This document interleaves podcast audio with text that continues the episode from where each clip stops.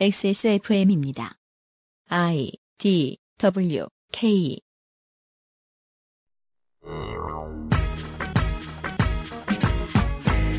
지난 시간에 이어 우리는 시장 혹은 국가가 감미료를 개발하고 팔고 유통하고 장악력을 높이기 위해 여론전을 활용하는 모습을 조망해 볼 것입니다.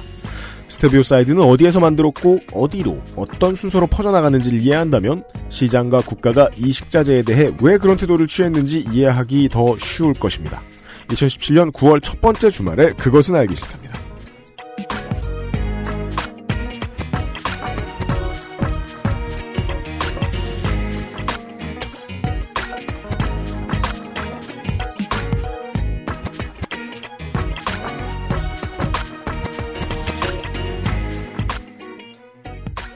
주말이 옵니다. 저는 벌써부터 추석이 오는 게 걱정되는데 여러분들은 어떠신지 모르겠습니다. XSFM의 그것은 알기 싫다 239번째 토요일 순서입니다.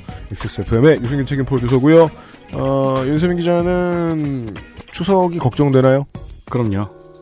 원래는 별로 이렇게 신경 안 쓰고 전 좀 잘 쌩까는 성격이라서 작년쯤부터인가 그렇게 막 안 가면 전화 오고 뭐 취업 자리, 뭐 결혼 자리, 음, 다양한 Q&A. 압박 주는구나. 그렇죠. Q&A가 아니고 FAQ 수준이죠. 네.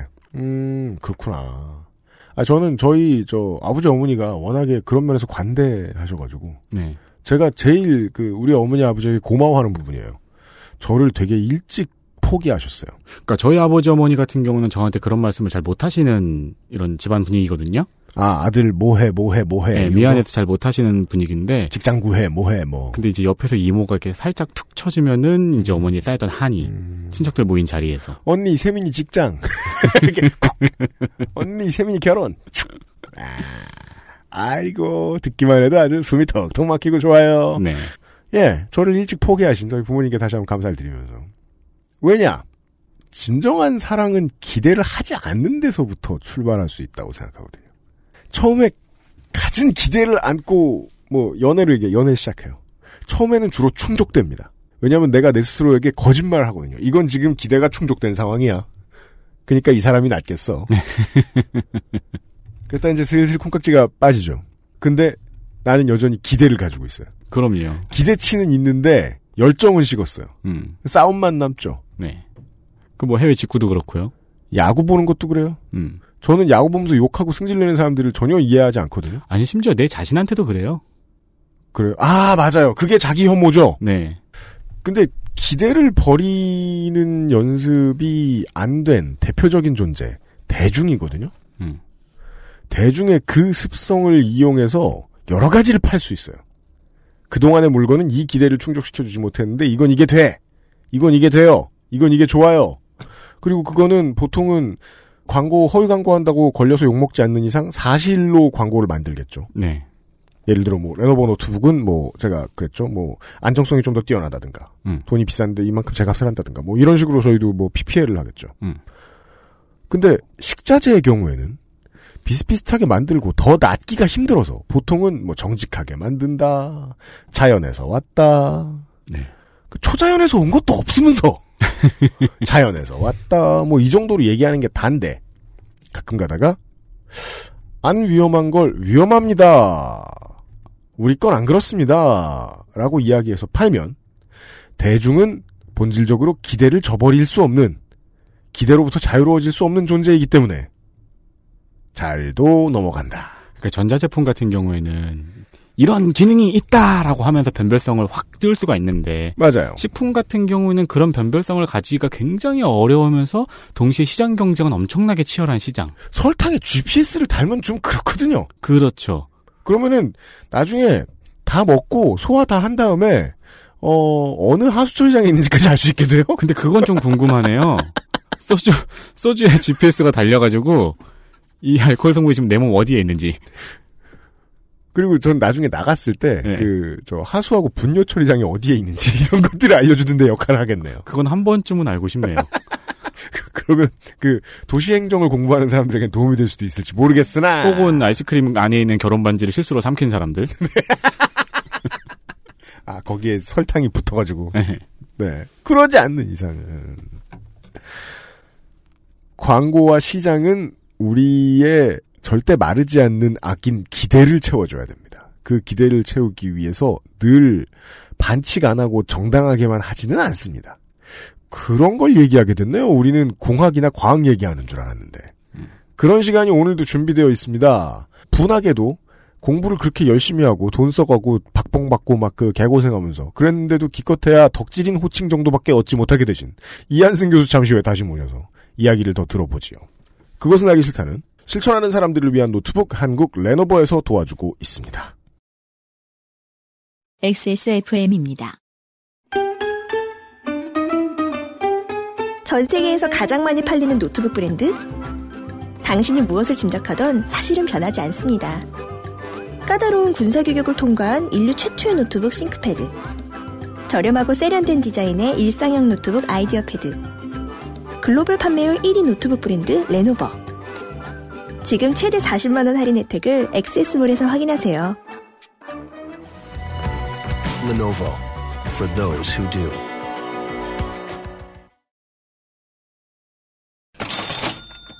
어, 빵도 좋지만 우리 액세스몰에서 이제 액세스몰을 통해서 가시든 액세스몰에서 직접 구매를 하시든 어, 사람을 가장 기쁘게 하는 물건은 저는 노트북이라고 생각합니다. 김상조 독점거래위원장입니다. 안녕하십니까. 네, 레노버에서 신제품이 나왔고요. 네. 그것과 더불어 추석 맞이 행사를 진행한다고 합니다. 물론 뭐 몇 사람이나 추석 선물로 자신에게 혹은 타인에게 노트북을 사줄 수 있겠습니까만 저도 엄두는 안 납니다만 어, 어쩌다 계획하신 분들을 위해서 알려드려요. 싱크패드 P 시리즈가 출시됐다고 하네요. 아이고 싱크패드 라인이네요. 네. 그런데 아주 고성능의 음, 그러니까 그런 비싼 사양. 건데. 네. 예, 그래서 gaming 하기에도 전혀 문제가 없고요. 네. 그리고 램을 64기가 그리고 하드 2테라까지 탑재가 가능하다고 하네요. 듣기만 해도 토가 나오네요. 그리고 아. 썬더볼트 포트가 3개나 달려 있습니다. 야 돈잔치다 이거. 네. 돈잔치. 썬더볼트가 세 개야? 그리고 방송용 카메라 장비로 들어가는 메모리를 네. 바로 그 접속할 수 있게 그런 포트도 있다고 하네요. 아, 이거는 하드코어한 작업을 하지 않는 유저에겐 추천하지 않는 게 저는 도리 도리 도의일 것 같습니다. 제가. 보기엔 요즘 트렌드를 반영한 네. 유튜버들을 위한 노- 노트북이 아닌가. 아 유튜버 중에 우리 청취자 있나 없을 것 같은데 여튼 없다 하더라도 추석에 네, 어 추석에 큰 집에 갔는데 조카가 놀고 있다. 음, 그러면은 이 노트북을 던져주며 네 유, 튜버라고 하더라. 하여라. 놀고 있는 게- 노니 계속 노느니 응. 유튜브라도 하거라. 노는 걸 방송이라도 해봐라. 네, 물론 유튜브로 히트 그 유튜버가 되는 거는 지구상에서 몇 명이 많은 사람이 할 수 있는 일은 아닙니다. 그렇다고 도전을 하지 말아야 될 것은 아닙니다. 왜요? 놀고 있잖아요. 하여튼 장비는 빠방하게 마련해 줄 수 있다. 네, 그런 걸 알려드리고요. 네, 그리고 X1 요가보다 70만 원이야 저렴하지만 음, 알찬 기능을 고루 갖춘 음. 요가북이 나왔다고 합니다. 요가북, 네, 네, 그렇고요. 음, 그리고 9월 4일부터 9월 20일 9월 25일까지 구매하시는 분들께 음. 어, 사은품으로 신세계 상품권 5만 원짜리를 증정한다고 하네요. 별걸 다 준비하셨네요. 아, 저는 근데 개인적으로 사은품계에 음. 가장 쓸모 있는 사- 아, 사은품이 그건, 아닌가. 그건 그래요. 그건 뭐 그래요. 이마트 가도 되고 백화점 가도 되고 물론 뭐제 머릿속에 깡을 하셨어요. 깡 하면 그 한, 제일 제가 제일 좋아해요. 한 48,300원 정도. 그렇죠. 아 요즘 시세 그렇게 박해요? 예, 예. 네. 좀 그렇더라고요. 네. 저는 5만 원짜리 신세계 상품권을 받는다면, 네, 신세, SSG 마트로 가서 네. dry aging 등심을 한번 사 보지 않을까. 아 그러네요. 네. 제 돈 주고 사기 아까운 것들을 그렇습니다. 장을 볼 수 있죠. 네. 네. 어차피 크게 소비하는 거라 아, 소비에 풍덩 빠지게 도와주네요. 그렇습니다. 아, 레노버 노트북 할인은 액세스몰을 들렀다 가시는 쪽이 더 편하실 겁니다. 김상조 독점거래위원장이었습니다. 이번 달은 지금 전해드릴 게 되게 많습니다. 추석이거든요. 기대해 주십시오. 다음 주에 또 뵐게요. 네.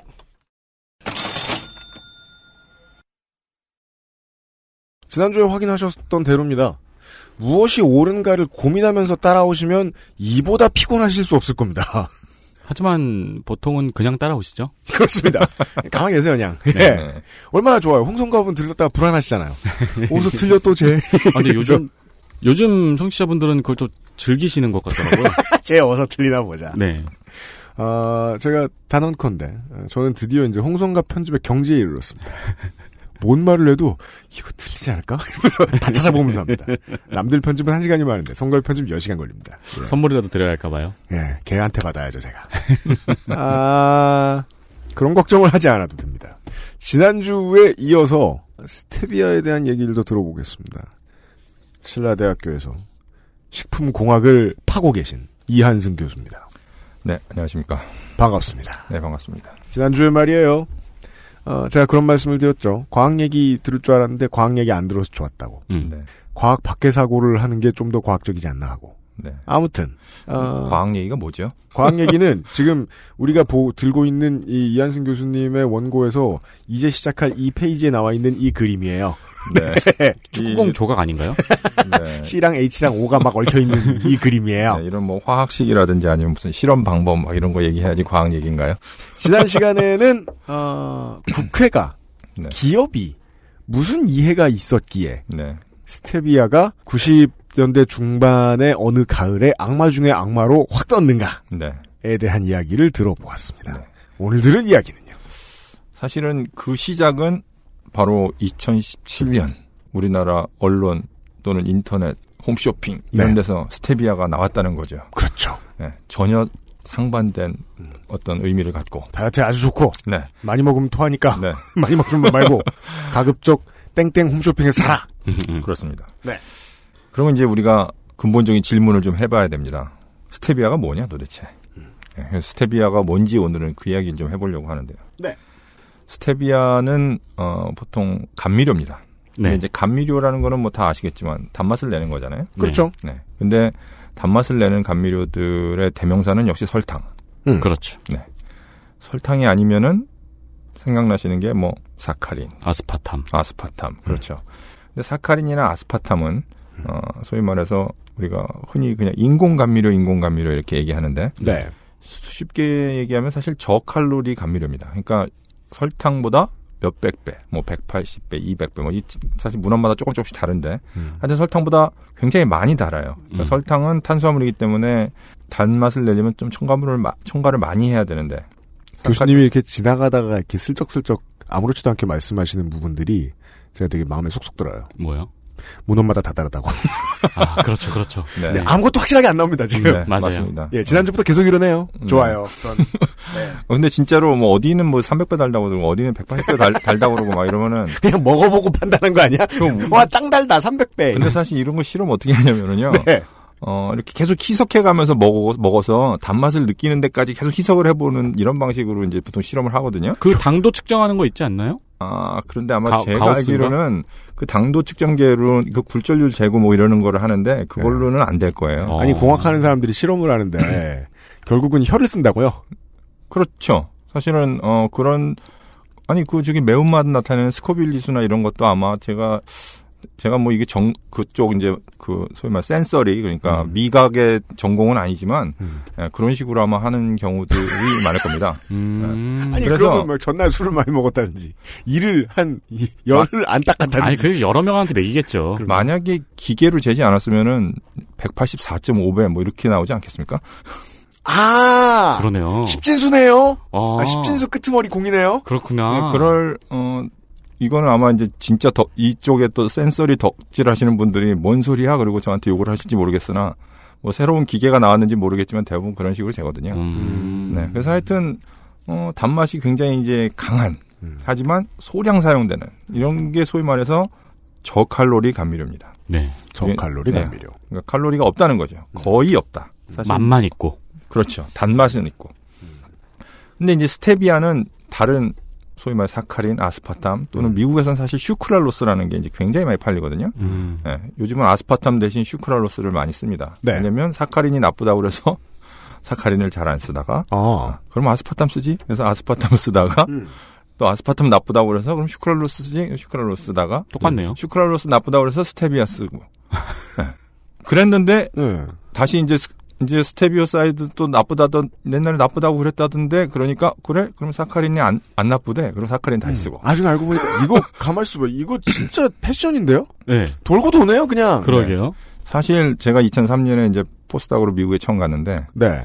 미국의 스타벅스에 가면은 그 한국은 커피를 마시러 가면 거의 시럽을 주지 않습니까 단 네, 맛을 네. 내도록 네. 아니면 이제 설탕을 흑설탕 이렇게 조그만 네. 팩- 네. 팩을 놓는 그렇죠. 경우가 있는데 미국은 어, 이거 이건 제가 나중에 그 미국 처음 가서 이제 그걸 보고 깜짝 놀랐는데 보니까 음. 빨간색, 노란색, 파란색, 녹색 그리고 브라운색 이렇게 다섯 개가 있어요.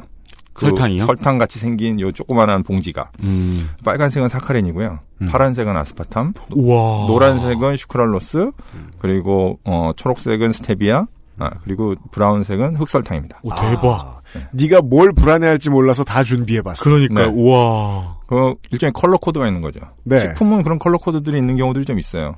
사실은 뭐 다 지키지는 않습니다만 우리나라도 우유가 빨간 캡인 경우는 전유라고 해서 이제 whole milk고 그 파란색 뚜껑인 경우는 2%그 reduced fat 그러니까 이게 뭐냐면 저지방. 저지방 네. 우유. 네. 뭐 이런 식으로 컬러 코드를 그렇죠. 쓰는 네. 경우들이 있습니다. 무지방은 음. 파란색이고요. 예. 감미료도 그런 식으로 컬러 코드를 쓰거든요. 네. 미국은 거의 그게 맞습니다. 스타벅스의 그 방법은 음. 이 단맛을 내는 감미료에 대한 인류의 역사를 모두 보여주고 있네요.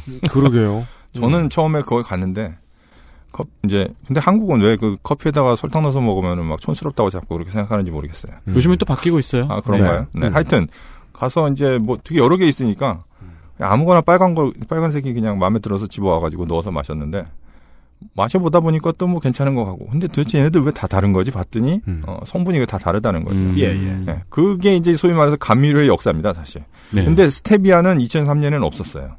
없었다고요? 네. 근데 2014년도에 제가 영구년을 갔는데 음. 갔더니 어 하나가 더 생겼다. 그 전엔 스테비아는 없, 없이 네 개였는데 아. 2014년도에 다섯 개가 됐다는 거죠. 역사가 추가됐다. 그렇죠. 왜 그랬냐? 미국에서 허가를 했으니까. 그 전까지는 허가가 잘 안 됐던 거죠. 아, 오늘 그 예. 얘기를 할 겁니다. 왜 아. 이게, 이게 허가는 왜 이렇게 늦어졌을까? 뭐 이런 얘기. 그 한국에 제가 이제 뭐 옛날에 저 취미삼아 한참 많이 운동할 때 그 웨이트 하는 사람들을 위한 보조제들 가운데서 한국에 못 들어온 게 되게 많았었어요. 음, 예. 음, 맞아요. 그렇죠. 그 비슷한 얘기를 들었던 게 제가 지금 생각이 난 거예요 한 주 만에. 아무도 안 들여온다고. 그 그렇죠. 들여와 네. 들여오려고 해야 허가를 받을 노력을 할 거 아니에요. 네, 그렇죠. 네. 아무도 안 들여왔다고. 네. 지금은 다 먹어요. 음. 예. 그렇습니다. 예. 근데 이 순진한 그 운동하던 어떤 사람들은 그냥 몸에 안 좋으니까 미국 사람들은 죽으려고 먹는 거야. 이러면서 그냥 예, 안 먹고 말았단 말이에요. 근데 지금은 다 들어갔어요. 네. 예. 음. 그래서 이제 스테비아에 대해서 이제 한번 얘기를 해보면요. 네. 스테비아는 이 저기 Stevia rebaudiana라는 이 식물이에요. 네. 식- 이 원래 시- 이제 생물의 학명입니까? 학명이죠. 네. 생물의 이제 소위 말해서 이명법이라고 생, 생물은 원래 이렇게 호모사피엔스 두 단어로 얘기하지 않습니까? 네. 네. 그 속명이 스테비아입니다. 그러니까 스테비아라고 하는 거는 사실은 식물의 이름인 경우도 있고 음. 아니면은 이 식물에서 추출한 감미료의 상품명인 경우도 있습니다. 아, 예. 그러니까 스테비아는 이 국화과 식물인데 이 다년생 식물인데 여기서 추출한 물질이 스테비오사이드고 음. 이게 중남미에서 사람들이 먹어오던 것입니다. 음. 그래서 실제로 파라과이나 이런 데서는 한 400년 이상 이거를 감미료로 썼던 거예요. 음, 이 식물에 추출시켜가지고요. 그렇죠. 사람들 아, 실제로 잎을 그냥 씹어 먹기도 하고 잎을 음. 그냥 어- 사탕수수처럼. 네, 그렇죠. 잎을 음. 어디다 넣기도 잎을 어디다 넣기도 하고 음. 그런 식으로 사실은 많이 써왔던 거죠. 음. 음. 그래서 이게 이 식물이 처음에 이제 뭐 과학적으로 이제 알려진 거는 1899년이라고 그래요. 음. 이게 저기 베르도나이라는 과학자에서 이제 식물이 알려졌고 그리고 그로부터 한 10년 뒤에 1908년에서 1909년 사이에 여기에 이제 단맛 성분이 있다는 그- 것이 알려집니다. 알려졌다는 거는 사실은 파라과이나 브라질 사람들은 이미 다 알고 있는데. 다 알고 있는데 그 바깥에 네. 있는 과학자가 먹어봤다. 그리고 어 이런 게 있네라고 어딘가 과학 문헌이나 뭐 이런 데다가 이제 발표를 했겠죠. 네. 예. 그리고 이 1931년에 두 명의 과학자가 이거를 스테비오사이드라고 명명을 했어요. 이 그- 물질의 이름을. 파라과이나 브라질에 있는 사람은 되게 웃기겠다. 어느 날 뉴스를 봤는데 음. 스테비아라는 식물에 대해서 서구권에서 뭔가 연구를 해서 밝혀냈대. 뭐를 그게 달대. 그렇죠. 아, 큰 웃음을 줬겠네요. 네. 네. 그 사실은 근데 그게 네. 어, 우리나라에서만 먹는 거를 외국 사람들이 보면은 처음에는 신기해하고 음. 당연히 그러지 않겠습니까? 네. 네. 네. 그러니까 결국은 그게 이제 명명이 되고 이게 도대체 어떤 물질이냐라고 이 소위 말해서 구조가 규명된 게 1955년입니다. 이게 음. 그때 이 구조가 어떻게 생겼냐? 그러면 지난 주에 말씀드렸는데 까먹으실지도 모르겠지만 steviol이라는 물질, 이게 음. diterpenoid라고 해서 terpene 계열의 물질인데 하여튼 steviol이라는 물질에 네. 당이 붙어 있다. 당이 음, 붙어 있다. 당이 붙어 있는데 그 당- 그 당은 대부분 포도당. 소주에 넣어도 분해 안 돼요. 네. 네. 그 당이 붙어 있는데 당이 하나 붙어 있는 것도 있고 두 개 붙어 있는 것도 있고 뭐 하여튼 좀 종류가 음, 다양해요. 그러니까 음. 당이 네. 어떻게 붙어 있는지는 사실은 어, 당좀 마음인가요? 네. 아 steviol 마음인가요? 그 steviol이 스테비 그러니까 스테비아라는 그 식물이 이제 자기가 그 안에서 생화적 합성 과정을 어떻게 하느냐에 따라서 뭐 당이 두 개 있는 것도 있고 세 개 있는 것도 음. 있고 뭐 여러 개 붙어 있는 것도 있고 음. 그게 구조가 다 조금 조금씩 다른데 하여튼 요런 류의 물질들 steviol에 당이 붙어 있는 물질을 우리가 스테비오사이드라고 이름을 붙이고 그게 단맛이 있다라는 걸 알게 된 거예요 구조를 네. 음. 네. 문제는 음. 그 다음입니다. 이거를 그래도 사람들은 그 동네 사람들은 여전히 그거를 음식에다 넣어서 먹고 네. 맛있게 먹었겠지만 아, 이거를 누가 만들어서 팔 생각을 안 한 거죠. 음. 그런데 이걸 누가 제일 먼저 했느냐? 네. 1971년에 일본의 모리타 화학이라는 데서 이걸 처음으로 상업적으로 생산을 합니다. 그러니까 이 식물을 키워서 거기서 물질을 추출해서 그거를 감미료로 쓰겠다고 해서 처음으로 생산을 해요. 일본은 사카린도 빨랐는데. 네, 일본 일본이 원래 그런 거를 되게 잘하죠. 요즘 같으면 아마 이게 그 생물을 남의 나라 생 이, 저기 식물이나 동물을 함부로 가져다가 키우면 이- 네, 네. 그런 거 쉽- 쉽지 않. 네. 나고야 의정서 이런 게 있어가지고 음. 쉽지 않은데. 그래서 일본에서 이게 제품이 나오기 시작합니다. 음.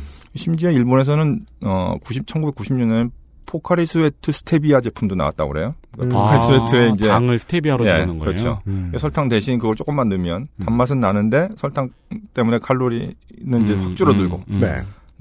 일본이 이걸 개발하면 이제 그걸 보고 있다가 브라질이나 파라과이에서 어 음. 우리도 해야 되겠다 그러고 하고 음. 그리고 그거에 바로 뒤를 이어서 한국이 합니다. 당연하죠. 일본이 하면 한국이 해야죠. 그렇죠. 음. 게다가 어 이거는 이제 업계에 계신 분들은 잘 아는 거지만 특히 식품업계는 일본에 굉장히 민감합니다.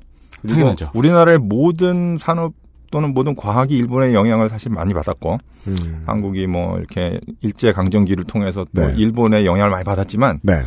어, 특히 식품 업계가 그런 게 많아요. 그래서 이런 현상을 사자성어로 롯데 제과라고 하죠. 또 나오네요. 그 아, 이름은. 네, 네, 그 얘기 하기 쉽지 않은데 네, 하여튼 그렇습니다. 그, 런 위험한 걸 저한테 맡기시면 됩니다. 네, 감사합니다. 그래서 일본에 가봤더니 어 빼빼로랑 똑같이 생긴 게 있어. 그 새우깡이랑 똑같이 생긴 게 있어. 막 이런. 저기 요즘에 이제 해외 과자 전문점들 많이 생겼잖아요. 그렇죠. 가보면 깜짝깜짝 놀래요. 네. 근데- 우리나라랑 패키지가 왜 이렇게 똑같지? 네. 음.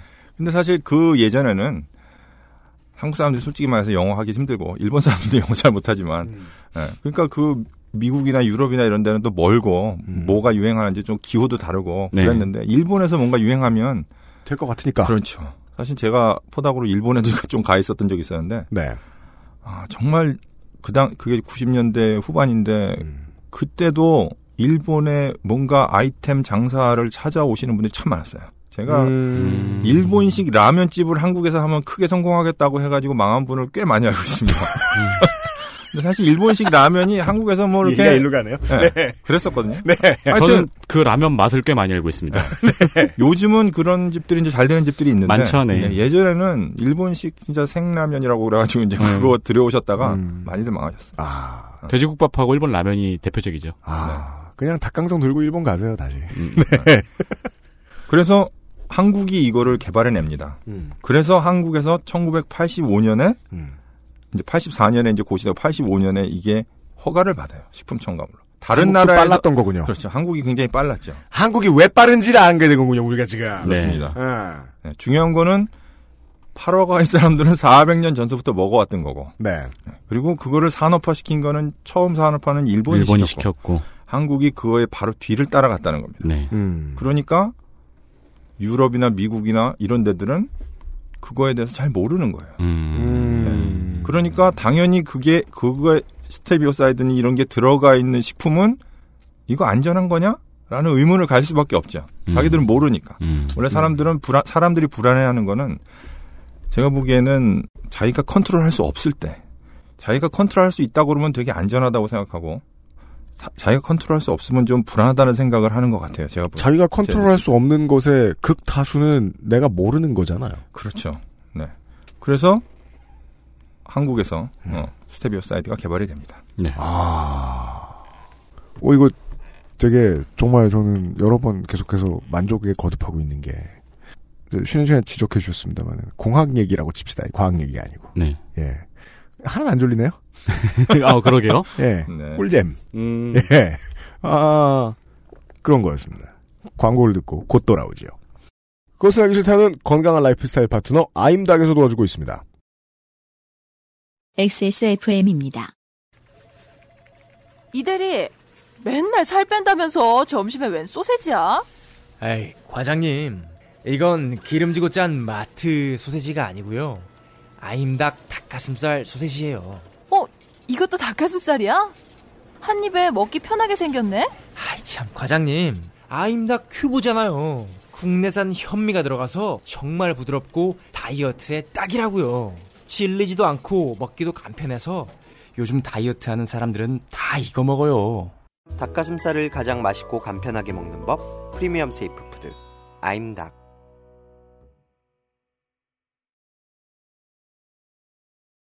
근데 왜 그 이제 미신 혹은 미신 같은 기록이 이르기를 그냥 식물에서 땅에서 그냥 훅 땅에서 혹은 물에서 이렇게 휙 하고 자라는 그냥 식물에서 채취한 무언가 강 건너 물 건너 바다 건너 저기 있는 사람들이 먹으면 괜찮은데 여기 있는 사람들이 먹으면 안 되는 게 있다든가 혹은 어 이게 공장을 거쳐 나왔더니 이런 이런 이상한 물건이 되었다든가 네. 우리의 불안의 기록 속에는 이런 rhetoric들도 들어가 있거든요. 네. 네. 자, 그러면은 이제 스테비오사이드가 만들어서 팔리고 그런 제품들이 나오기 시작합니다. 네. 그러면은 사람들은 뭘 할까요? 저기에 진짜 안전한지 아닌지 한번 테스트해보고 싶겠죠? 네. 음. 그래서 외국의 이제 과학자들이 이걸 테스트를 합니다. 근데 문제는 1985년에 PNAS라는 저널이 있어요. 이게 미국의 일종의 그뭐 국립 학술원 같은 데서 내는 유명한 저널인데 네. 네. 여기에 스테비오사이드는 안전하지만 아까 얘기한 이게 배당체가 분해서 당이 떨어진 스테비올이 돌연변이 유발 가능성이 있다라는 논문이 나와요. 음. 돌연변이 유발 가능성. 네. 사실은 이 돌연변이 유발 가능성이라는 거는 이게 조금 더 가면은 이제 암이 암을 유발한다라는 겁니다. 원래 암이라는 음. 게 이제 정상적인 세포에서 이제 약간 돌연변이 돌연변이가 예, 네. 돌연변이 유전자가 돌연변이 돼가지고 음. 이제 암을 유발할 수 있다고 믿기 때문에 제일 먼저 해보는 게 사실 이런 거 이, 이런 테스트는 쉽거든요. 사실 별로 어렵지 않습니다. 그냥 분해시켜 보면 되는. 그냥 저기 생물 생물에다가 이제 처리해가지고 돌연변이가 생겼나 안 생겼나를 보면 음. 되는 거니까요. 음. 그래서 이 논문이 나옵니다. 이 논문이 나오면 이제 사람들이 어? 얘 암을 발생시키는 거 아니야? 이런 생각을 하게 되죠. 네. 그래서 그죠. 이- 암보다 인류 전체로 놓고 보면 개인 말고 암에 걸린 개인 말고 인류 전체에게는 암보다 무서운 말이죠. 발암 물질. 음. 그렇죠. 네. 네, 발암 물질, 소위 말해서 발암 물질이라고 하는 이- 이게 발암 물질일 수 있다라는 게 유명한 저널에 시- 실리니까 그 다음서부터는 이제 사람들이 어 그럼 나도 해봐야지 이것저것 해봅니다. 네. 이것저것 해보다 보면 발암 물질인 것처럼 보일 때도 있고 아닐 때도 있고 과학이라는 게 언제 정답을 주지 않기 때문에 참 음. 피곤해요. 네. 네. 어떤 테스트 방법으로 하면은 나올 때도 있고 어떤 테스트로 하면 안 나올 때도 있고 이걸 굉장히 여러 개의 데이터를 종합해서 판단해야 되는 게 사실은 복잡한 작업이거든요. 네. lab에서의 삶은 정말 지긋지긋할 것 같아요. 뭐 하나 확신을 안 주잖아요. 그쵸. 하지만 원하는 대로 결과가 나왔을 때는 또 희열도 있습니다. 아 그런 게 제일 다 그게 도박 같은 거예요. 도박 같은. 백판 지게 하고 한 판은 이기게 해줘. 네. 네. 그래서 이때서부터 이제 스테비오 사이드의 유해성에 대한 얘기가 나오는 겁니다. 네. 그런, 그러, 이런 게 쌓이다 보니까 호주나 이런 데서는 당연히 한국 소주가 들어온다는데 이게 스테비오 사이드가 들어있대더라. 아 야. 호주는 아직 모르는 서양에 그렇죠. 해당하고. 네. 음. 이 호주에서 터진 게 94년이거든요. 네. 호주에서 사실은 이때 이제 한국 업체가 좀 잘못한 게 있습니다. 이게 저기 소주라고 안 하고 세금 덜 내려고 그때 소주라고 안 하고 무슨 드링크라고 신고를 했대나 뭐 어쨌거나 그런 그런 음. 그런 게 좀 있어요. 음. 예. 그래서 아무튼 호주 업체에서 그러니까 호주 정부에서 아 이제 리커가 아니고 drink. 네. 네. 그런 식으로 해가지고 뭐 검사에 걸렸다라는 그런 얘기가 있는데 어 그게 몇몇 기사에는 있는데 제가 정확한지는 잘 모르겠습니다. 하여튼 그래서 호주에서 이제 검사를 해봤더니 뭐 이상한 게 나왔는데 스테비오사이드 이게 뭐냐 이렇게 된 아. 거죠. 처음에는 오 이 자식들 알코올이야? 이렇게 승질냈다가 알코올 말고 뭐가 또 있는데 이것도 이것도 우리 문화권에서는 아직 모르는 거. 그 논문을 딱 찾아보면 오 유명한 저널에 야 이거 저기 돌연변이 유발, 유발 가능성이 있댄다. 음. 어, 그러면 당연히 어, 뭐야 이거 안 되겠다. 음. 예. 그러면은 이제 파라과이 사람들은 막 웃겠죠. 그렇죠. 음. 음. 쟤네들 뭐냐 우리가 이거 맨날 먹고 살아왔는데 음. 예. 일본 그러니까- 사람들도 당연히 무슨 소리야? 지금 파라과이드 열심히 먹었고 우리가 이거 만들어 가지고 지금 뭐 십몇 년 동안 잘 잘 먹고 잘 살아왔는데. 그렇지만 한국의 어떤 한나라당 의원실에서는 아싸 자성 장사 이러면서 아싸 국감 그래서 이제 그때서부터 휙 건너뛰어 가지고 96년 11월에 일본 연구진이 이 뮤타제네시스라는 저널에다가 이제 돌연변이 실험을 합니다. 같은 걸 연구하는 네. 네. 뭘 했냐면은 뮤타제네시스 네. 일곱 가지 다른 방식으로 시험관법으로 영- 한번 해보고요. 그러니까 이거는 이제 생물체에다가 직접 적용하는 게 아니고 이제 세포 수준이나 이런 네, 데서 하는 네. 거고. 그리고 이제 쥐에서 이제 실제로 문제가 생기는지 아닌지 생물체 내에서 하는 거. 이런 걸 우리가 인비보 테스트라고 그러거든요. 음. 그래서 이런 그 걸 해봤더니 이게 시험관 방식에서는 세 가지에서는 나오고 세 가지에서는 안 나오고 하나에서는 아주 아주 조금 나오고 음. 예. 그러니까 이렇게 되면 이제 판단하기가 되게 어려운 거죠. 이게 그러네요. 이런 방식으로 하면 나오고 저런 방식으로 하면 안 나온다 그러면 음. 되게 판단하기가 어려운데 더 중요한 건 사실 인비보 테스트, 그러니까 생물체 내에서 하는 거거든요. 네. 동물에다 직접 하는 거. 네. 여기서 활성이 나오지 않았어요. 음. 그래서 얘는 그러니까 쉽게 얘기하면 스테비오사이드가 이게 떨어지지 않는다. 네. 당이 떨어져 나가지 않는다. 아, 그럼에도 불구하고 사람들은 사람이 이걸 소화도 못 시키고 떨어지지 않고 안전하다라고 해도 만에 하나 언제나 이게 정말 어려운 건데 네. 만에 하나면은 확률로 만분의 일이지만 네. 그래도 내가 어, 걸리면 그렇죠. 게다가 예를 들어 장에 있는 미생물이 우리 음. 장에는 엄청나게 많은 미생물들이 있지 않습니까? 걔네들이 분해하면 어떡할 거냐? 뭐 이런 얘기들이 계속 나오는 겁니다. 음. 어, 유해하다, 유해하지 않다라는 주장이 계속 있었지만, 음. 그래도 이 이후로, 96년도 일본 연구진의 이 실험 이후로는 전반적으로는 안전할 것이다. 음. 라고 사람들이, 어, 생각을 하기 시작하죠. 과학의 최고 약점이죠. 가장 확신을 가지고 해줄 수 있는 말의 수준이라는 게 안전할 것이다. 그럼요. 예. 100% 안전하다. 저는 정답을 얘기하는 사람은 어, 사자일 가능성이 좀 높다. 사자죠. 그렇죠. 근데 그것도 지금 이렇게 말씀하시고 계시잖아요. 사자의 가능성이 높다. 높다. 네. 100% 사자는 아닐 수도 있어, 또 막. 그렇죠. 어, 그럼요. 인류의 모든 네. 비밀을 알고 있는 천재일 수도 있어. 그게 가장 쉽게 생각하면 돼요. 암을 고칠 수 있다는 사람. 네. 그래가지고 어, 후속 연구들을 이제 막 합니다. 그러면 이렇게 되면 이제 누가 나서야 되느냐? 언제나 우리가 싸움이 나면은 한국 사람들은 합의가 잘 안 되잖아요. 네. 그러면 어떻게 합니까? 정부가 해결해야지 이렇게 되잖아요. 네. 네. 마찬가지로 이런 것도 싸, 싸움이 나면 어디가 해야 되냐? 유엔이 해야지. 뭐. 어, 아니면 그 유엔 산하의 그 기관들 있지 않냐? 어, 니들이 좀 해야지. 그래서 이제 그 FAO라고 이제 그 유엔 식량 농업 기구죠. 네. 그리고 WHO 세계 보건 기구 여기에서 소위 말해서 전문가 위원회를 만들어요. 그래서 이게 이제 합동식품 첨가물 전문가 위원회라고 그래가지고 이게 JECFA라는 데가 있는데 여기서 이제 여러 가지 실험들과 논문들을 쫙 해서 전문가들이 이제 토론을 하는 겁니다. 네. 그래서 안전하지 않다. 유전 유전 독 아, 안전하다. 안전하다. 안전하다. 유전 독성은 없다. 음. 결론을 내려요. 음. 결론을 내린다고 모든 나라 정부가 이걸 그대로 받아들이느냐? 사실은 그거는 그 나라 정부가 네. 얼마나 부지런하냐 또는 그걸 할 필요가 있느냐 없느냐에 따라서 그러네요. 결정이 됩니다. 혹은 그 나라의 산업이 스테비오사이드에 얼마나 의존하고 있는가. 바로 그겁니다. 음. 네, 그런 거에 따라서 결론이 되죠. 그래서 거- 결론을 내렸는데도 우리나라에서는 여전히 어, 스테비오사이드가 안전하냐 안 하냐 이런 얘기들이 계속 오가요. 음. 왜냐하면 논란을 조장해서 소주를 팔아야 되는 업체가 있으니까. 후발주자들이 있으니까. 그리고 2008년에 역시 이 위원회에서 음.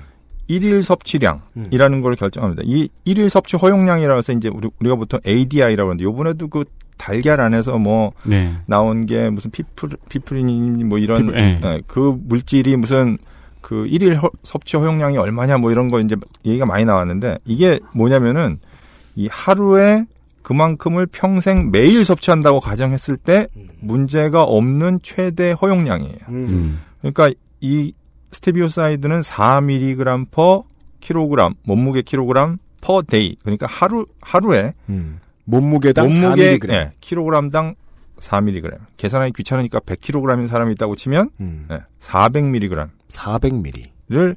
매일 매일 음. 평생 쉼 없이. 예, 매일 평생 먹어도 요 정도까지는 괜찮아라고 정한 양이 요 정도라는 거예요. 400ml는 굉장히 많은 양입니다. 사실. 그렇죠. 이게 뭐 설탕이 몇백 배 다는데 그러니까 이거를 조금밖에 안 넣기 때문에. 네. 그러니까 안전하다는 거죠. 음. 네. 이게 60kg으로 계산을 하면 하루 240mg인데 이거를 소주에 있는 함량으로 계산을 하면은 어, 하루에 약 110병의 소주를 마셔도 안전하다. 그러니까 110병의 소주를 마시고 음. 그 안에 있는 스테비오사이드를 섭취해도 안전하다고 그러니까 할 소주 정도의 양이에요. 110병을 마셔서 죽은 사람은 스테비오사이드 때문이 아니다. 그렇죠. 네. 109병이면 아닌 거예요? 네. 물론 그 물론 뭐 소주를 그렇게 드실 분은 당연히 없겠지만 예, 그 학생회 우리 학생회의 전설에는 그 우리가 그 농활을 나갔던 곳에 이제 어르신들이 가끔 보면 전설적인 어르신들이 계세요. 네. 어, 저도 직접 봤습니다. 그 아침 점심을 소주에 밥 말아 드시는 음, 음, 음. 그분도 따라갈 순 없다. 그죠. 그분이 과음으로 돌아가셔도 스테비오- 스테비오사이드 때문은 아니다. 네. 맞습니다. 이거를 알고 있는 사람들은 아 얘 되게 안전한 거구나. 예. 뭐 그렇게 크게 분해가 된다든지 심지어 설령 혹시 우리 장 속에는 사, 실 서로 다른 미생물들이 있기 때문에 네. 혹시 분해하는 미생물이 있을 수도 있잖아요. 그죠. 예. 하지만 스테비올이 된다고 해도 걔가 몸속으로 흡수가 돼서 뭔가 독성을 나타내야 되는데 흡수도 잘 안 되고 음. 사람들이 사실 제일 먼저 해보는 게 언제나 그런 거. 뭘 먹인 다음에 대변으로 나오냐 소변으로 나오냐를 음. 재봅니다. 음. 대변으로 나오면 흡수가 안 되는 거고 소변으로 나오면 이제 들어가서 뭐 우리 몸을 혈액을 통해서 이렇게 돌다가 나오는 거고. 그쵸. 제가 그 어. 생동성 실험 알바를 몇 번 했죠. 아 그렇죠. 그래서 아무것도 안 나오면 이거 이제 어딘가에 쌓여 있든지 아니면 대사가 돼버려서 다른 물질로 바뀌어버렸든지 뭐 이렇게 되는 거거든요. 음. 사실은 이 관, 관련된 사람들 논문을 리뷰하는 사람들 이런 사람들은 아 이건 굉장히 안전한 물질이구나. 음. 라는 게 거의 정해졌고 네. 그래서 2008년에 호주에서 2010년에 EU에서 2012년에 미국 FDA에서 같은 결론을 내려요. 사실은 이 유엔 산하 기구들에서 이런 결론을 내린다고 음. 그 결론을 그대로 받아다가 그냥 무조건 인정하지 않습니다. 대부분의 나라에서는 자체적으로. 자체적으로 한 번 더 검증을 합니다. 얘네들이 이런 결과를 냈는데 우리나라의 전문가들은 어떻게 생각하십니까? 음. 그리고 그 자료를 주고. 근데 지난주에 말씀드렸다시피 우리나라 식약처는 실험을 하는 곳이 아니라고 그런 게 바로 이런 거예요. 그러니까 스테비오사이드가 안전합니까? 라고 했을 때 네. 외국의 이런 자료들을 가져다가 사실은 검토를 하지 음. 스테비오사이드가 정말로 아닌지 그 독성 실험을 다시 하거나 그러진 않습니다. 웬만해서 그럼 외국이 실험할 때까지 기다려야 된다는 겁니까? 그런 의미가 있죠. 그게 아주 시급한 문제면 직접 하기도 하죠. 이번에 백수오처럼 음, 아니면 혹은 뭐 대학에 의뢰를 하거나. 그렇죠. 그렇게 하기도 하지만 어 사실은 주로는 이런 그 이제 소위 literature review라고 그래 가지고 이제 그런 음, 것들을 음. 리뷰를 하게 되죠. 음. 그러니까 비커는 없고 종이만 네. 많이 왔다 갔다 하는 네. 아, 전혀 안 한다는 건 아닙니다. 네. 전혀 안 한다는 건 아니지만 비커는 그래서 조금 있는데 주로 종이만 이미 왔다 갔다. 이미 돼 있는 것들은 그걸 활용하고 음. 그 중에서 혹시 이런 건 좀 미진하지 않나 싶으면은 좀 이렇게 뭐 용역이나 이런 걸 줘서 해보기도 하고. 네. 네. 그래서 스테비오사이드의 이 저기 쥐를 대상으로 한 반수 치사량이라고 그래서 우리가 보통 LD50라고 그러는데 이게 이제 절반이 죽는 치사량을 얘기하는 거거든요. 이게 음. 체중 킬로그램당 8.2g인데 네. 이 비타민 C가 11.9g이에요. 그러니까 비타민 C 비타민 C도 많이 먹으면 죽거든요. 네. 소금이 4g입니다. 그러니까 소금 소금보다 네, 소금보다 조금보다 안전하네요. 두 배, 두 배. 네. 그러니까 소금 그 이대로면은 건조하게 얘기하면 소금의 치사량이 두 배 높다는 거 아니에요. 그죠. 그렇죠. 근데 이제 어, 또 이런 반론을 할 수 있죠. 야, 쥐 실험이 사람과 딱 맞냐? 그죠? 정확하게 대, 그 1대1 대응하는 건 아니잖아. 맞습니다. 맞는데 네. 맞는데 그렇다고 사람을 먹여서 반을 죽여 볼 수는 없잖아요. 어. 그러니까 우리가 할 수 있는 건 쥐든지 돼지든지 뭐 아. 개든지 이렇게 해볼 수밖에 없어요. 이거 배우는 게 중요해요. 왜 이런 반문을 우리 같은 국문과들은 할 수 없을까요? 그럼 사람한테 해보든지 그죠. 이런 반문. 그래서 그래서 이제 불쌍한 쥐들이 많이 죽어나가고 그러니까요. 그죠. 동물 또 이 저기 권리를 주장하시는 분들은 불쌍한 쥐를 자꾸 죽이지 마라. 음. 어, 실험용 쥐 저거 너무 불쌍하다 그러시는데 그러면 사실 이런 테스트를 하기가 힘든 거거든요. 음. 네. 음. 그래서 뭐 제가 드리고 싶은 말씀은 소금의 이게 독성이 치사량이 두 배다. 음. 라는 얘기라기보다는 아, 이렇게 동물들이나 이런 걸 가지고 해봤더니 아, 이건 안전한 물질이다라는 네. 거예요. 어느 며 어느 모로 봐도 네. 네. 네, 안전한 물질이다. 그러면 도대체 호주는 왜 그랬느냐? 아까 말씀드린 것처럼 96년에는 필요 없었어서. 네, 호주에 만약에 일본 사람들이 음. 우리가 이거를 호주의 어떤 기업이랑 합작을 해가지고 음. 어, 그 호주에서 만드는 유명한 기업이 있다고 치면 뭐 음료 만드는 기업이 있다고 치면 거기에다가 우리가 스테비오사이드를 넣도록 계약을 했다면 그럼 거기 법무팀이 이미 유연하게 그렇죠. 움직여서 준비 끝냈겠죠. 그렇죠. 어, 호주가 그 물질에 대해서 거부하고 소주를 한국 소주를 반품시켰던 건 사실은 어, 그런 행정적인 문제들 음. 그리고 그 당시의 과학으로는 아직 명확하게 네. 밝혀지지 않은 문제들이 섞여 있는 겁니다. 그 따라서 호주 정부는 해야 될 일을 올바르게 했다고 볼 수 있네요. 어, 우리는 아직 이거에 대해서 모르니까. 예. 네, 그렇죠. 그래서 이제 그 이후에 미국 뭐 코카콜라에도 이제 스테비오사이드가 들어간 제품이 나오고 아하. 미국의 FDA가 다 승인해주고 음. 가끔 보면은 어느 나라에선 되고 어느 나라에서 안 되는 경우가 있는데 어, 서류 미비 뭐 이래가지고 또 반려시키는 경우도 있습니다. 아, 예, 그렇죠. 네. 그래서 하여튼 현재는 지금 잘 팔리고 있고 네. 제가 호주에 이민 간 제 친구에게 페이스북 메시지를 보내가지고 너희 마트에서 스테비아를 살 수 있느냐라고 물어봤더니 음. 그리고 사진을 하나 보내줬어요. 이거 호주에서 팔린다고 인터넷에서 검색됐는데 이거 살 수 있냐 그랬더니 어 그거 되게 많아 그러더라고요. 음. 현재도 호, 주에서 스테비아를 잘 팔고 있는 거죠. 음.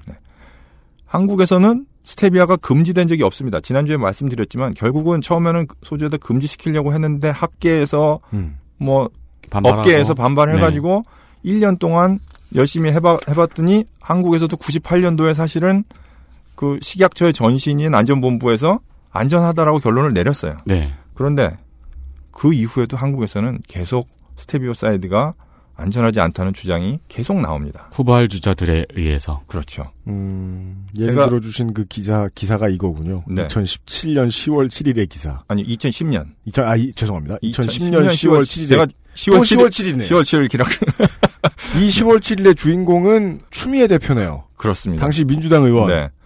국회 보건복지위원회 추미애 의원은 유해성 논란이 일고 있는 스테비오사이드와 아스파탐 등 소주의 맛을 내기 위한 감미료로 사용되는 첨가물에 대한 표시를 의무화해야 한다고 주장했다. 네. 자, 이 주장한 배경이 지난 시간을 통해서 우리가 알 수 있겠다는 겁니다. 국감 시즌이라서. 네.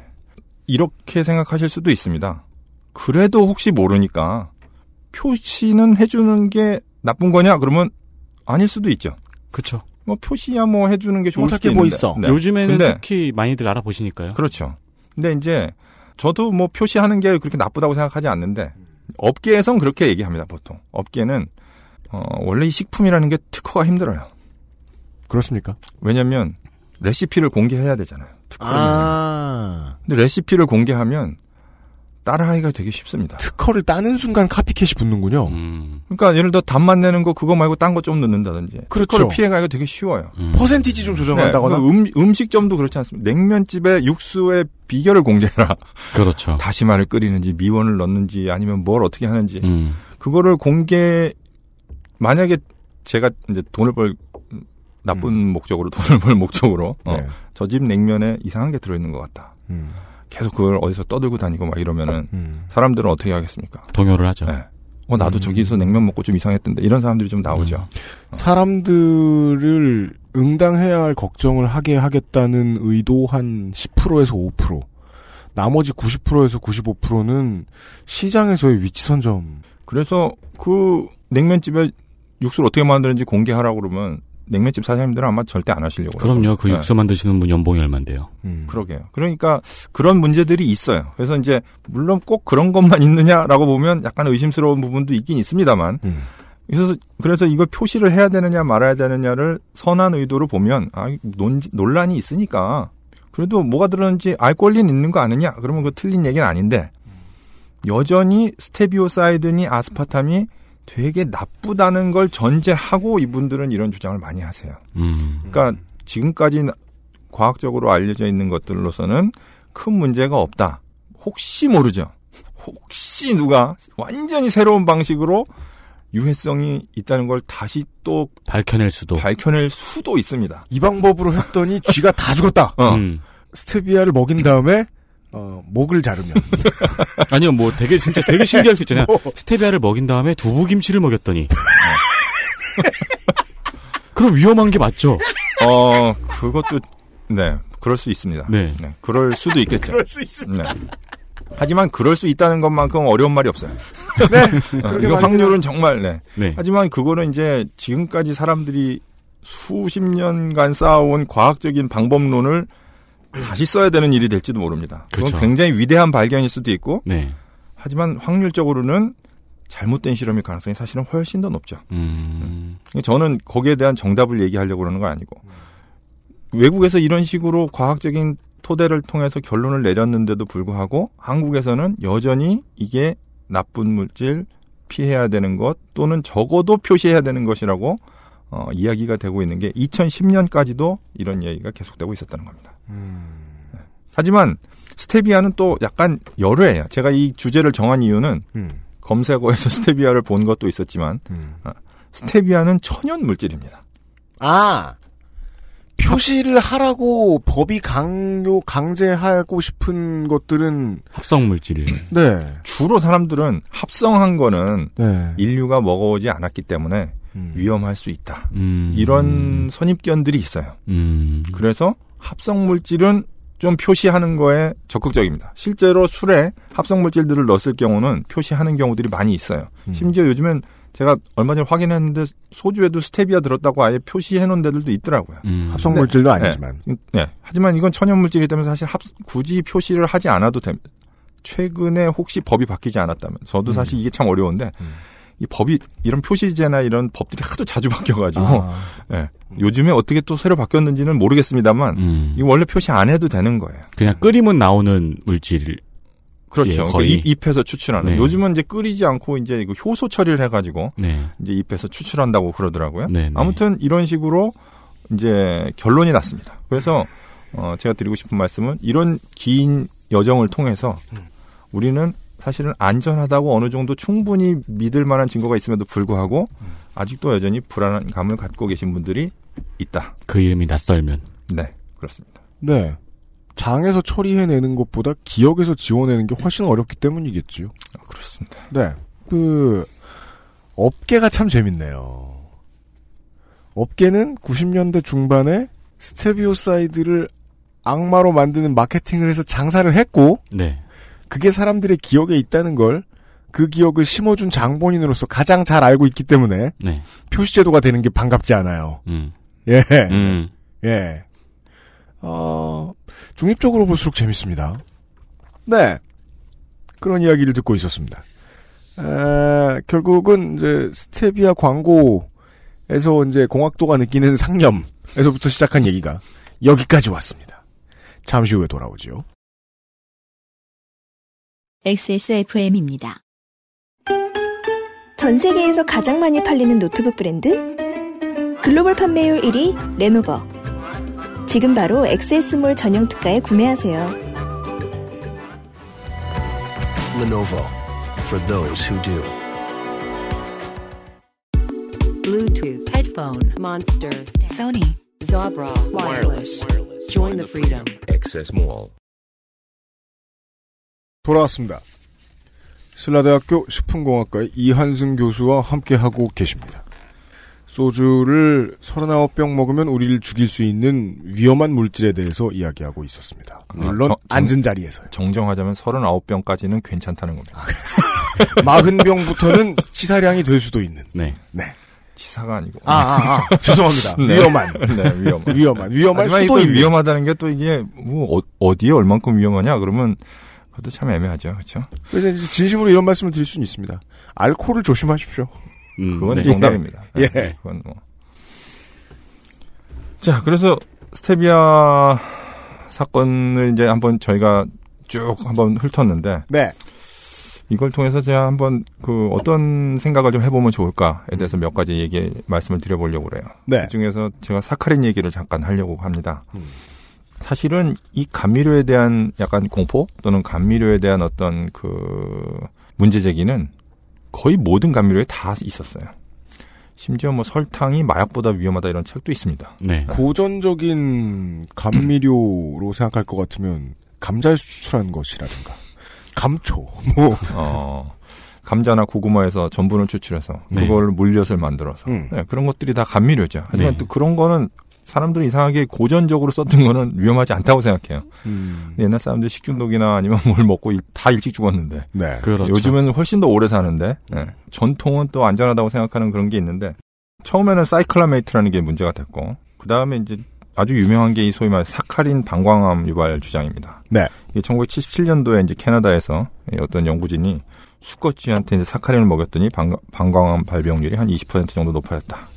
근데 이제 이때 먹인 양이 음. 네, 어마어마한 양을 먹였어요. 그러니까 소위, 우리가 소위 말해서 음료수에 들어있는 또는 그런 걸로 계산했을 때 한 800캔 먹어야지 될 정도의 양이었는데 그래도 하여튼 예, 보통 사람들은 이걸 이런 이제 실험을 딱 들으면은 저런 실험을 왜 하지 이렇게 생각하시는 분들이 좀 계신데 음. 네.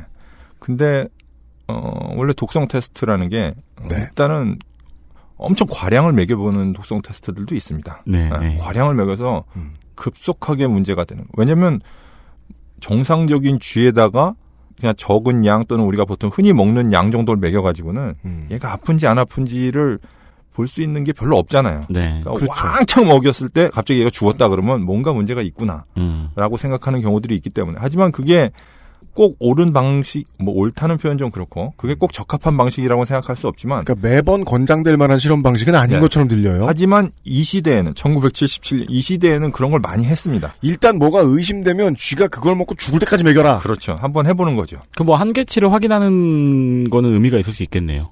그렇죠. 그런데 이제 사카린 엄청 많이 먹였는데, 문제는 이게 그 수컷 쥐에게만 생겼다는 거예요. 음. 암컷은 또 괜찮고. 네. 게다가 나중에 이제 그래서 실험을 뭐 열심히 해봤더니, 어, 이게 신장 결석이 생겨가지고, 음. 예, 결국은 밝혀진 문제였는데 이게 쥐는 아까 얘기했지만 인간에 비해서 이 단백질과 칼슘이 높아가지고 네.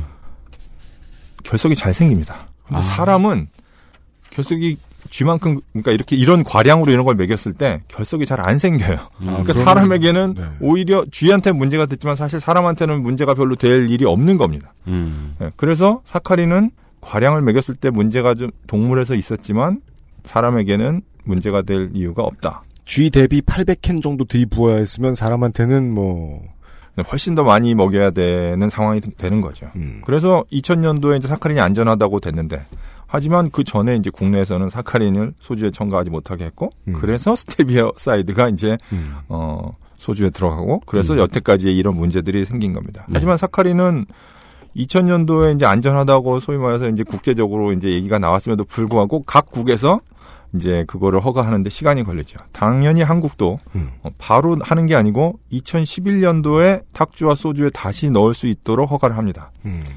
왜, 왜 못할까요? 혹시라도, 어, 외국에서. 만에 이- 하나. 아, 외, 외국에서 이런 결과가 나왔으니까 자, 이제 안전에 그냥 써. 이렇게 얘기를 했다가, 음. 야, 무슨 소리야. 옛날에 그거 저거 방광암 걸리는다고 막 그랬는데, 그리고 또 이의제기가 들어올까봐 겁이 나지 않겠습니까? 네. 그러니까 눈치도 좀 보고, 음. 또 다른 나라들에서 어떻게 하는지도 좀 보고, 사실 이런 시간이 필요한 거죠. 그래서 2011년도에 이제 다시 소주에 사용할 수 있고, 그래도 또 이거, 이걸 이제 너무 많이 쓰면은, 소주를 통해서 마시는 양은 적지만, 예를 들어서 빵에도 있고, 과자에도 있고, 밥에도 있고, 다 있으면 또 그 양이 늘어날 수 있으니까. 네. 특히 이런 거 할 때는 언제나 어린이들이 먹는 음식에는 제일 나중에. 나중에, 허락합니다. 보수적으로. 그렇죠. 그럼 그래야 하네요. 네. 그래서 네. 2014년도에 이제 빵, 과자, 아이스크림 이런 데다가 이제 넣을 수 있도록 허가를 했죠. 이 만에 하나라는 부사구로 시작되는 문장들이 허용하는 상상력이라는 게 되게 재밌는 것 같아요. 음, 네. 무슨 빵이나 과자 같은 걸 만드는 공장에서 오늘 하루 돌린 양을 한 사람이 먹는다면 만에 하나. 욕심 많은 어떤 어린이가 다 집어 먹으면 네. 네. 소화불량으로 가겠죠. 네. 네. 그래서 이번 거하고 약간 유사한 사례 중에 하나가 그 2014년도에 이 치약에 암유발하는 파라벤이라는 물질이 들어있다는 것 때문에 네. 한번 엄청 시끄러웠습니다. 그래서 뭐 음. 그게 들어있는 치약들 리스트가 막 이제 SNS에 돌고 뭐이 네. 치약 있는 사람은 버려라 뭐 갖다가 뭐 반품해라 막 이런 아, 얘기들이 기억나네요. 네. 파라벤 사건이라는 게 있었거든요. 음. 네. 요것도 2014년도 10월이에요. 요 요것도 딱그 국감 시즌이었다. 그렇습니다. 네, 딱 2014년 제가 그 JTBC 뉴스룸 fact check를 이제 다시 remind 하기 위해서 제 블로그에 썼던 글을 봤는데 거기에 첫 번째 링크가 JTBC fact check인데 그게 딱 10월 7일이었어요. 10월 7일에 저지네요. 아니요, 아 그런 건 아닙니다. 왜 그 좋은 날인데 왜- 국감을 랜덤으로 하면 국회 직원들이 좀 힘들긴 힘들 테니까 네. 여전히 앞으로도 이런 시비는 10월 7일 전후에 나겠네요. 네. 그럴 예. 어, 가능성이 있습니다. 네. 그 중에는 정당하고 필요한 국회의원이 정말 잘 찾아낸 것들도 있어요. 잘 찾아보면 드물게 있습니다. 어, 그럼요. 그, 그건 뭐, 이거는 식품은 아닙니다만은, 가습기 살균제 문제. 그렇죠. 네. 네. 심상정 의원실이 안캐 똑바로, 그러니까 계속 물고 늘어지지 않았으면. 사실은 그 얘기를 맨 마지막에 하려고 아, 그랬는데. 그래, 네, 저- 죄송합니다. 네. 네. 가습기 살균제나 탈리도마이드 사건이라는 게 있습니다. 굉장히 네. 비극적인 네. 사건이죠. 이 정말 비극적인 사건이거든요. 이 두 가지 사건을 걱정하시면서 식품도 그럴 수 있지 않을까라고 고민하시고 걱정하시는 분들을 저는 그런 걱정을 충분히 인정합니다. 네. 네, 하지만 사실은 그거는 식품이랑은 조금 다릅니다. 음. 그 얘기 좀 이따 하고. 음. 그 파라벤이라는 이 이제 그 치약에 들어가는 게 뭐 발암 물질이다 그러면서 막 엄청 시끄러웠는데 이 파라벤은 종류가 이제 다양하거든요. 이게 메틸 파라벤, 에틸 파라벤 이래 가지고 이제 뭐가 붙었느냐에 따라서 또 이것도 종류가 이제 여러 개인데 미국은 모든 파라벤을 그냥 다 허용하고 있어요. 음. 그런데 EU는 유럽 연합은 메틸과 에틸만 안전하고 나머지는 어, 사용을 불가합니다. 근데 불가한 이유가 뭐냐면 그 다른 파라벤들은 자료가 불충분하다는 거예요. 그러니까 음. 이걸 이걸 쓰겠다고 했을 때 자료를 똑바로 가져오면 음, 해주시는데, 싶으면 네. 연구 용역 더 해라. 네, 자료가 불충분하다. 그리고 음. 안전성도 아직까지 잘 모르겠다. 음. 네. 그래서 이렇게 어, 미국은 되고 유럽은 안 되고 네. 우리는 어떻게 해야 될까요? 이런 경우에 음. 우리는 이걸 해보지 않았는데 논문을 찾아도 어, 미국을 따라가야 될까 유럽을 따라가야 될까? 어, 과정의 중요한 포인트는 대신에 하나 알았습니다. 금지가 되는 물질 중에 상당히 많은 수가 인류가 써봤더니 나빴다라는 결과가 나와서 그런 게 아니라 인류가 아직 모른다. 네. 인 경우가 훨씬 많다. 하지만 미국은 왜 허가를 하냐면 파라벤이 식품에 들어있거든요. 이 식품에 들어있기 때문에 식품에도 어느 정도 들어있기 때문에 파라벤은 이게 치약이 상하지 말라고 이제 좀 넣는 건데 이게 식품에도 좀 들어있는 거기 때문에 사실 우리가 음식으로 이런 거 다 섭취하는데 큰 문제 안 되는 거라면 크게 문제가 되지 않겠다. 하지만 어떤 나라의 어떤 연구자들은 그 중에 뭐 메틸 파라벤, 에틸 파라벤 이런 걸 가지고 실험을 해서 야 요거는 좀 안 좋은 것 같아. 그런 또 논문을 쓸 수도 있죠. 음. 그래서 이게 나라마다 조금씩 다른 거예요. 음.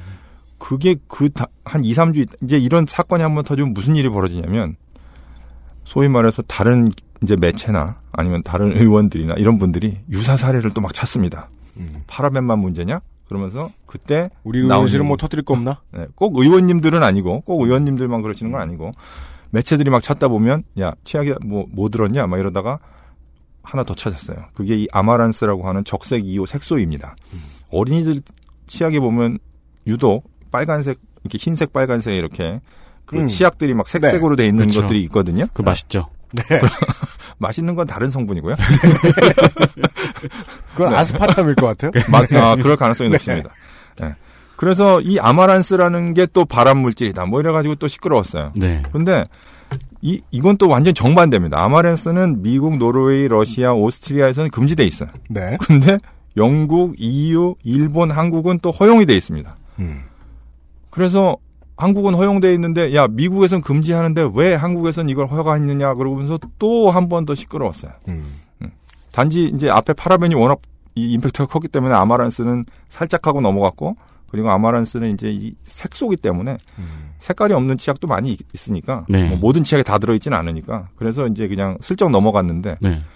파라벤의 경우는 미국 허가하고 EU는 안 하고 아마란스는 반대고 네. 아, 그런 과정을 그런 것들이 있다는 거죠. 우리가 두 시간 동안 좀 들은 측면이 있는 거군요. 네. 이 심- 뉴스만 읽는 사람들은 이쯤 되면 정신이 혼미해지거든요. 네.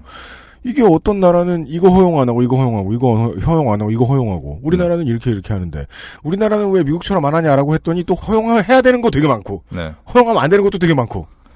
그러면 우리는 어떻게 해야 되냐는 거죠. 사실 어 이거에 대한 정답은 없습니다. 음. 물론 이 업계에 있는 사람들은 농담 삼아서 이거는 솔직히 말해서 뭐 정- 진짜라고는 생각 안 하지만 어, 한국 식약처나 아니면 한국의 한국의 행정부에서는 대부분 어, 음. 미국과 EU와 일본이 다 금지하면 무조건 금지. 뭐 음. 그중에 두 곳이 금지하면 우리도 금지. 음. 뭐 한 곳이 금지하면 허용하든지 아니면 뭐뭐 약간 뭐 금지하든지 뭐 음. 이런 식 이런 식으로 주로 한다라는 음.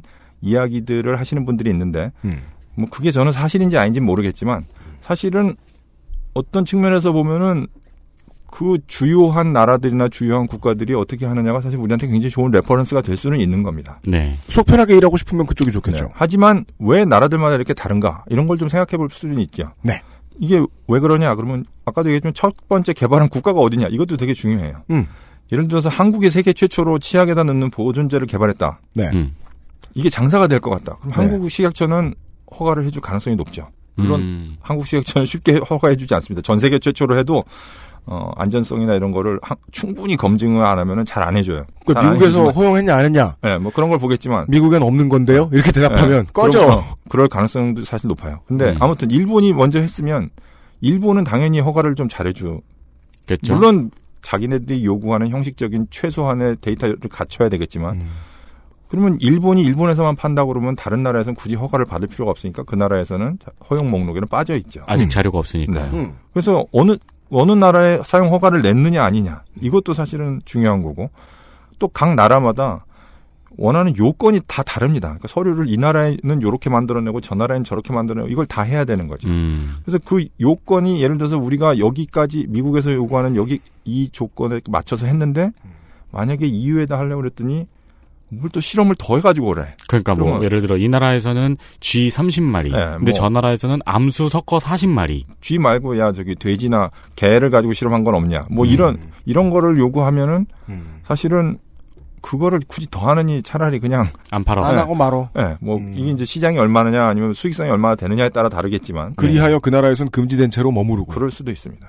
또 하나는 제가 아직까지 얘기하지 않은 거지만 자국의 산업을 보호하기 위해서 일부러 엄격하게 하는 경우도 있어요. 음. 가능하죠. 네. 네. 결국은 이런 것들을 쭉 생각하다 보면은 시간이 좀 필요합니다. 이 다양한 거를 생각해 볼 수 있는 시간. 그리고 코러스처럼 반복되고 있습니다. 네. 시간이 필요하다. 네. 검증해 볼 수 있는 시간. 네. 과학적인 데이터들을 축적할 수 있는 시간. 그리고 과학자들은 사실은 정답을 주진 않아요. 그죠. 네. 과학자들은 이렇게 이렇게 해봐서 이렇게 됩니다. 그러니까 아마 이 정도는 좀 위험하든지 안전하든지 이럴 겁니다. 정도까지 얘기하지. 어, 이거는 써도 됩니다. 안 됩니다는 얘기하지 않습니다. 제가 생각할 때 신중하고 정, 정말로 이렇게 믿을 만한 사람이라면 언제나 하는 답이 있습니다. 더 연구해봐야 되잖아요. 뭐 과학자들은 언제나 어, 좀더 연구해봐야 되는데. 그 저기 그거 저기 논문 맨 마지막에 써 있는 말들 아닌가요? 그렇죠. 논문에 네. 음. 다음에는 이런 걸 더 연구해봐야지 된다. 다음에는 이런 것들이 더 필요하다. 후속 연구가 필요하다. 네, 음. 그렇죠. 그런 것들이 사실 필요하죠. 근데 이제 사람들은 결정을 하기를 원한단 말이죠. 네. 그 결정을 대개는 정부라든 정부의 뭐 FDA라든지 뭐 시각청이라든지 이런 데서 겨- 결정을 해야 되는데 음. 의견이 전혀 다른 경우들도 있습니다. 진짜로 음. 뭐 GMO 같은 경우는 완전히 의견이 엇갈리기도 하고 음. 이 서로 합의가 필요해요. 그 합의에서 사실은 과학자들이 기본적인 데이터를 내주지만 음.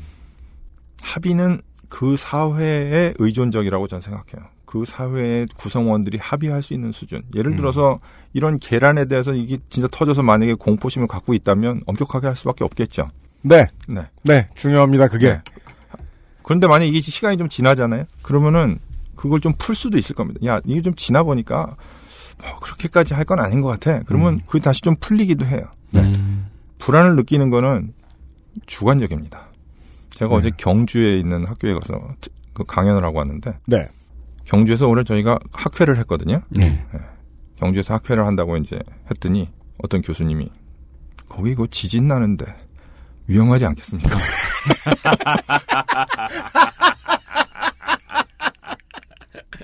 근데 만약에 교수님 한 명이 아니고 구할 구푼의 교수님들이 거기 들고 일어나. 맞아요. 거기 지진 나잖아요. 어, 경주의 학생들이 듣기에는 되게 이상한 말이죠. 예. 무슨 소리야? 바보 소리죠. 근데 지금 웃으셨지만 예. 경주에서 실제로 지진 났을 때 예.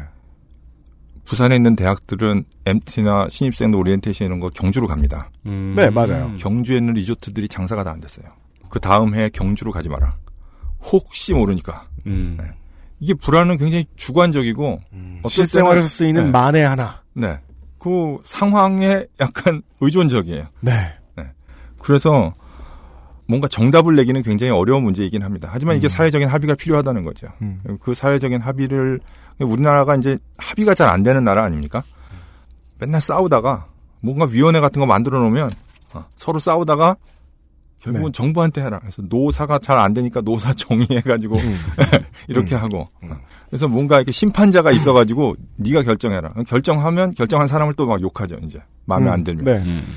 사실은 이런 그 식품에 대한 문제들도 누군가가 진짜 명확하게 해결해 줬으면 좋겠지만 이거 정부라고 사실 뾰족한 그 방도가 있는 건 아닙니다. 제가 뭐 정부를 편들거나 그러려고 하는 게 아니에요. 지금 정부든 그 이전 정부든 사실 이런 어려움은 동일하게 갖고 있는 거거든요. 네. 근데 우리는 이런 사건을 통해서 이게 어떤 메커니즘으로 흘러가고 음. 우리는 지금 어디쯤 와 있을까 아, 그런 걸 한번 생각해 주셨으면 좋겠다. 네. 라는 것으로 제가 이야기를 마치겠습니다. 이런 이야기였습니다. 그래요. 또 하나 알게 됐습니다. 과학적 지식의 아카이브의 태양이 국가일 리가 없잖아요. 네. 야구를 봐도 그렇게 평생 불만이 많은데 사람들이 야구만 보고 있어도 어느 누구를 심판 자리에 앉혀놓고 그 권위를 100% 인정해주겠느냐는 거죠. 전혀 논리적이지도 않고요. 네. 네. 아, 그래서 우리는 이 먼 길을 한번 돌아 구경해 봤습니다. 두 주 동안. 네. 이런 비슷한, 그 아저씨가 가장 좋아하는 얘기죠. 그, 본질에 최대한 접근해서 봤더니, 아무것도 모르겠더라. 네. 여러분이 불안해하지 않고 계신 것들 중에 상당 부분은 여러분들이 불안해에 마땅한 위험한 것일 수 있습니다. 불안해하시고 계시는 존재의 상당수는 별로 불안할 이유가 없는 것들일 수도 있습니다. 예전에 저희 아버지가 축구를 보시면서 한 불만이, 그러니까 투덜거리심이 기억나네요. 음. 위험할 수 있다는 게 뭔 말이야? 네. 그죠. 아주 어려운 말입니다. 뭘 무엇을 할 수 있다라는 거는 정말 그 확률은 뭐 100만 분의 1, 1000만 분의 1일 수도 있고 10분의 1, 100분의 1일 수도 있고 때로 교회에서 그 한국 교회 설교하시는 분들의 목회자들의 이야기를 들으면서 느꼈던 답답함 같은 것이 어, 뉴스 시장 전체를 지배하고 있지 않나 하는 회한이 들 때가 있습니다. 음. 사람들이 멱살을 잡고 우리한테 해달라고 하는 얘기는 결국 우리의 주관이 아닐까 하는 생각이 들 때가 너무 많습니다. 네. 그래서 사람들에게 전달된 메시지는 주관인데 그게 객관인 것처럼 팔려나갈 때가 참 무섭죠. 그렇죠. 네. 앞으로 그런 얘기들을 간혹 가다가 이한승 교수와 나눠보도록 하겠습니다. 수고 많으셨습니다. 나중에 또 뵐게요. 네, 감사합니다. 나중에 고시겠네요. 10월 7일이 다가오니까요. 아이고야. 그것만 기억하면 안 되는데. XSFM입니다. Bluetooth headphone speaker Sony Monster Wireless Join the freedom XS Mall JJL speaker Charge free Bluetooth speaker Go Clarity HDBT headphone headphone Bluetooth Sony Monster JBL Meet the speaker Join the freedom Access Mall 닭가슴살의 비린내와 퍽퍽함이 공포스러웠다면 프리미엄 세이프 푸드 아임닭 이한승 교수도 얘기해 줬는데요.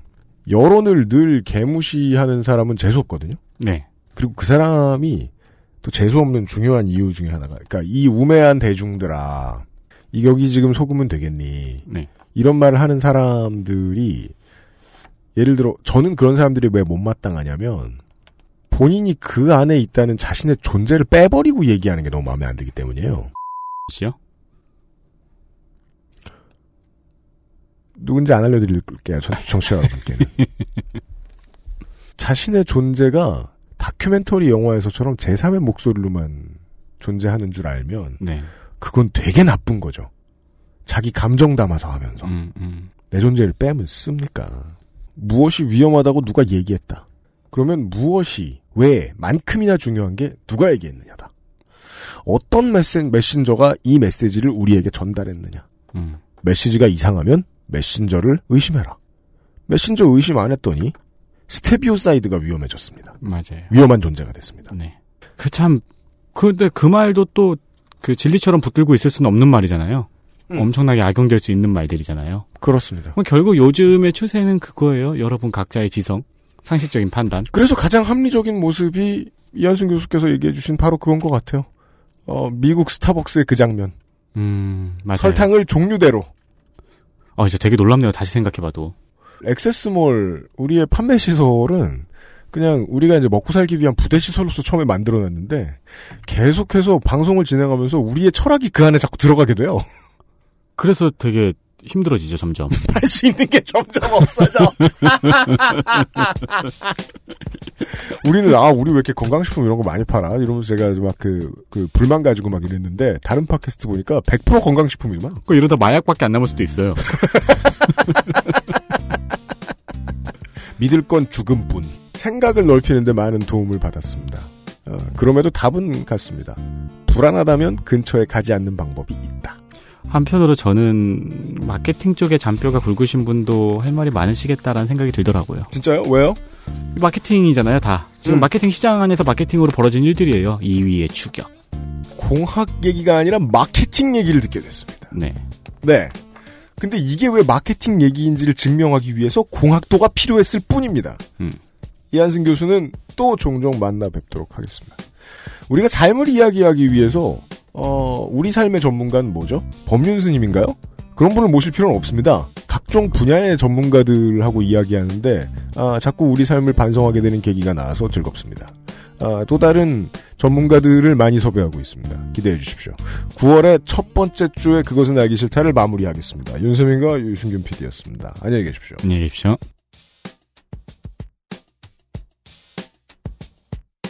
XSFM입니다. I D W K